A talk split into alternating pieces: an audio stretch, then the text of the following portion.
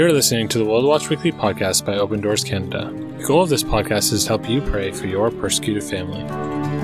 Since 1955, when Brother Andrew went behind the Iron Curtain for the first time, Open Doors has been strengthening persecuted Christians where faith costs the most. For more information about Open Doors Canada or about the World Watch List, please visit our website at www.opendoorsca.org. Enjoy today's episode.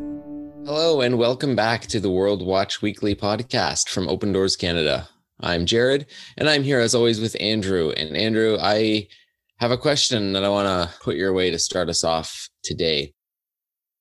Have you ever been to Mexico? I have.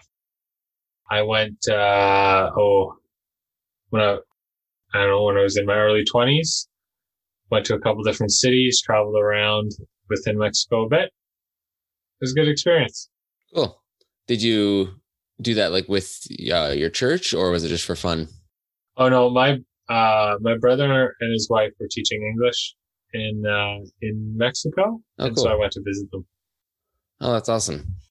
Mexico, I think, is uh, it's the country on the World Watch list that, geographically speaking, would be closest to uh, most of our listeners in Canada, anyway and uh, I imagine would be one of the only countries that a lot of our listeners may have visited at one point or another. And I have a, a theory that it would be maybe a country that people would be surprised to see on the world watch list. Maybe just because it's part of the Western world and we like to think that we're separate from persecution, um, or certainly persecution that we see in other countries in the world watch list. But Mexico is there and persecution is a reality. Yeah, absolutely. I, I think that many people, uh, Mexico and another country as well that people wonder about on the World Watch List is Colombia. Mm-hmm. Uh, and why are they on the World Watch List? But as we talk about it today, uh, they actually both have very similar trends that lead them onto the World Watch List. And, uh, and yeah, we'll talk about those uh, as we go on, I'm sure. Yeah, we will. Now, before we move into what persecution looks like in 2021, uh, I always like to have a little bit of a, a context um, for Christianity in these countries. And, you know, we've done episodes on uh, countries in the Middle East, countries in Africa, Central Asia. And often their Christian tradition goes back, you know, centuries and even millennia to the very early church. Uh, Christianity began to spread out um, into the Roman Empire and into those regions. Mexico obviously is a very different case.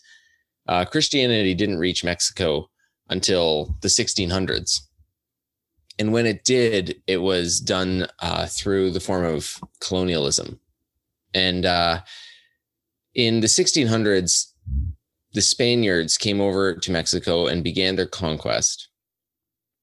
And part of the justification for doing that was to convert the indigenous population of Mexico to Christianity.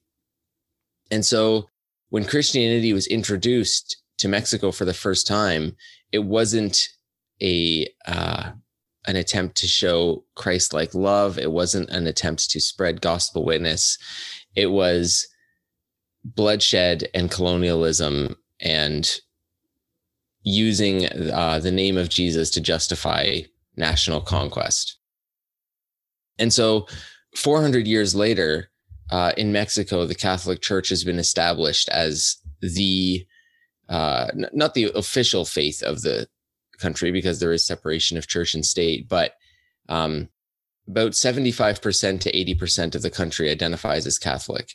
And the church has become an institution there. And so persecution in Mexico today looks very different than many other countries, partially because so much of the country is, at least in name or in some form, part of a Catholic tradition, part of a Christian tradition.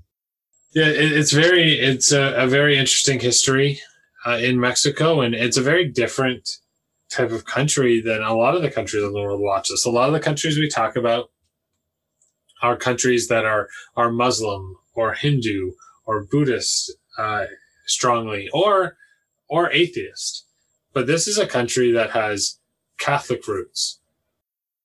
And so we start to wonder why does persecution rank so high in a country where you would think there would be some sort of religious freedom or some sort of uh, acceptance of, of different types of Christianity. So, do you want to talk a little bit about uh, what happened with Mexico to bring it onto the World Watch list in 2021? Uh, sure. So, well, I mean, Mexico has been on the World Watch list in past years. It was mm-hmm. not in the on the 2020 World Watch list, but it made its way back on on the 2021 World Watch list. And there was a few trends that led to that, uh, mostly related to COVID 19. And so the, the first trend and, and, the, and the reason it jumped back on is that because of COVID 19, armed groups in the country, criminal organizations, took greater control uh, than they had before those criminal groups often target Christians who oppose their criminal activity. And those Christians have suffered retaliation in the form of threats and violence, and it is increasingly difficult for church groups to, to carry out humanitarian or spiritual work where those criminal groups are at work. It, is a, it is an issue in Mexico. Uh, we've actually heard several stories of, of pastors being attacked, even a few killed in the last year or two uh, because of opposing these criminal groups. I actually read a story earlier today uh, from Mexico of, of someone we Brother David, uh, not his real name, but he, uh, met, Open Doors had to come and help him relocate because the pastor of his church was murdered and then the criminal groups are coming after him. And, and so this is kind of one of the trends that, that brings Mexico onto the list. Another trend that is happening in Mexico and, and causes persecution is uh, the increased powers of indigenous leadership for indigenous people in Mexico. Because these indigenous leaderships uh, do not like when uh, indigenous people become Christians. Yep. And so this autonomy of, of the indigenous communities causes serious problems for Christian converts. Uh, now, COVID 19 worsened that situation since uh, community leaders' authority over indigenous territories was strengthened. Uh, and so those uh, in these in these scenarios in these communities, those who do not participate in the community's ancestral customs and syncretistic practices, uh, syncretistic is like a mixing of beliefs, and so that would be often uh, some form of Catholicism mixed with ancestral beliefs. Uh, those who don't participate in that face opposition, rejection, uh, detention, and even forced displacement, kicked out of the community, told you're not allowed to be here anymore.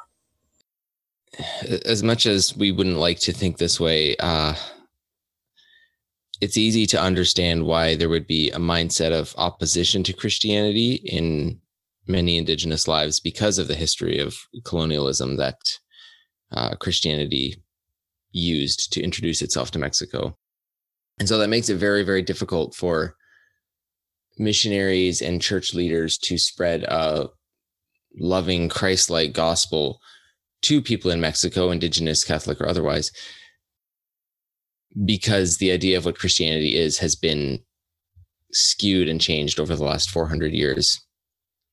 Now, with that said, there is evidence that uh, Protestant denominations, specifically Pentecostalism um, and other evangelical movements, are growing in rural areas of Mexico, while uh, the number of of Catholic churches and people who would identify as Catholic is slowly shrinking. And it's still a large majority of um, Mexicans who identify as Catholic, but it is going down. In the 2020 census shows that in the last decade, Protestant and evangelical movement grew almost 4%. Yeah. Uh, and in 2020, it stands at about 11% of the country. Uh, while the f- vast majority still identify as Catholic, uh, about 77%, uh, that number has been in decline since in 1950 when it was 98%.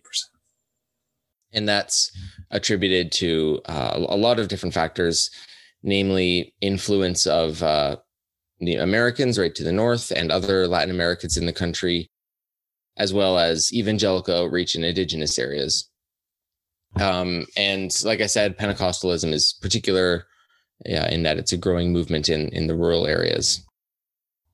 And so Open Doors strengthens the church in Mexico in a, a variety of ways. I, I was reading through some different stories and things today, and But one of the stories was focused on different groups of people that were helping to uh, rebuild homes because they were kicked out of their communities and uh, and and they need a place to live, and so we're helping them find a place to get settled. Uh, I've read another about a church in a state of Oaxaca in an area that has high level, characterized by high levels of violence, and Open Doors is training churches with a material called "Standing Strong Through the Storm," which some of our listeners may be familiar with. Uh, but it's it's helping them prepare for persecution. So when it comes, when the pressure increases, when the persecution comes, they all know how to stand strong in their faith. And and you know this area is characterized by a lot of violence. One pastor told Open Doors that Christians in this area uh, there's been there's been killings for professing their faith. Uh, local authorities have denied uh, families the right to carry out funerals for their relatives in their own communities. Uh, and so then they have to bury them in outside territory, outside their territory. And so this is uh, a, big issue and, and, something that Open Doors comes alongside with as well. Open Doors is working to strengthen the church in Mexico so that they can remain where they are and be salt and light. light. And we want to see the, the number of Christians uh, continue to grow. Uh, we want to see many come to faith in Mexico. Mm-hmm. I think it would be a good time to talk about how we can pray for the Church of Mexico, Jared. So the first thing that comes to mind is that we'll pray for the Christian leaders in the church who are risking a lot to serve their church communities in places where they are specifically targeted by organized criminal groups. So I'll ask God to spare these church congregations uh, and church leaders from violence and give them the opportunity to, to care for their whole family and care for the church family in dealing with violence and trauma that's ongoing. We can also pray for Christian converts in indigenous areas that they would be strengthened in their faith and that they would continue to be salt and light for Jesus Christ. Yeah, and we'll ask God to give our brothers and sisters uh, both compassion and courage as they risk their lives and, and their livelihood to to walk in the faith. So let's spend a moment in prayer for Mexico. Lord God, we come before you in prayer for our brothers and sisters who suffer persecution in the country of Mexico.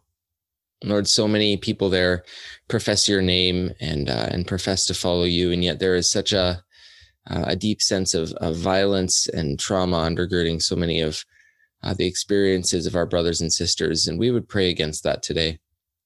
Lord, we think of all those who are involved in churches in Mexico who are targeted by criminal groups and criminal activity, and we would pray for protection for them, pray for opportunity for them to uh, shepherd churches well and that there would be a sense of peace and a sense of courage in the faith rather than a sense of fear.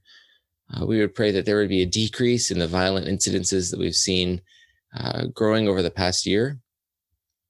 And we pray that in the same way that Mexico just shot up the rankings of the World Watch List this year, that next year we would see a reversal of that with it, uh, its persecution score decreasing. We pray for those who are part of indigenous communities who have converted to Christianity and uh, as a result have been expelled from their uh, community groups. And uh, Lord, there's so many factors ongoing there, but we would pray for these brothers and sisters that you would protect them as well, provide for them, give them livelihood, and uh, give them all that they need to survive without their community. And we would also pray that they would have the opportunity to share their faith and that they would uh, be given the boldness through the Holy Spirit uh, to be a light for you in a place that needs it the most. Give them, Lord, a sense of courage to live out their faith boldly uh, and not um, not seek for approval from others, not seek for status or anything like that, but rather that they would seek your kingdom first before everything else on earth. We thank you for the work that you are doing and will continue to do in Mexico. In Jesus' name, amen. Amen. Thanks so much for listening to today's podcast. We hope you enjoyed it. If you did, we'd love for you to rate, review, and subscribe to the podcast. Share it with someone else so that they can be praying for our persecuted family around the world. Uh, we'd love for you to check out our website, opendoorca.org, to find out more. Uh, God bless you. Have a good week, and we'll see you next time.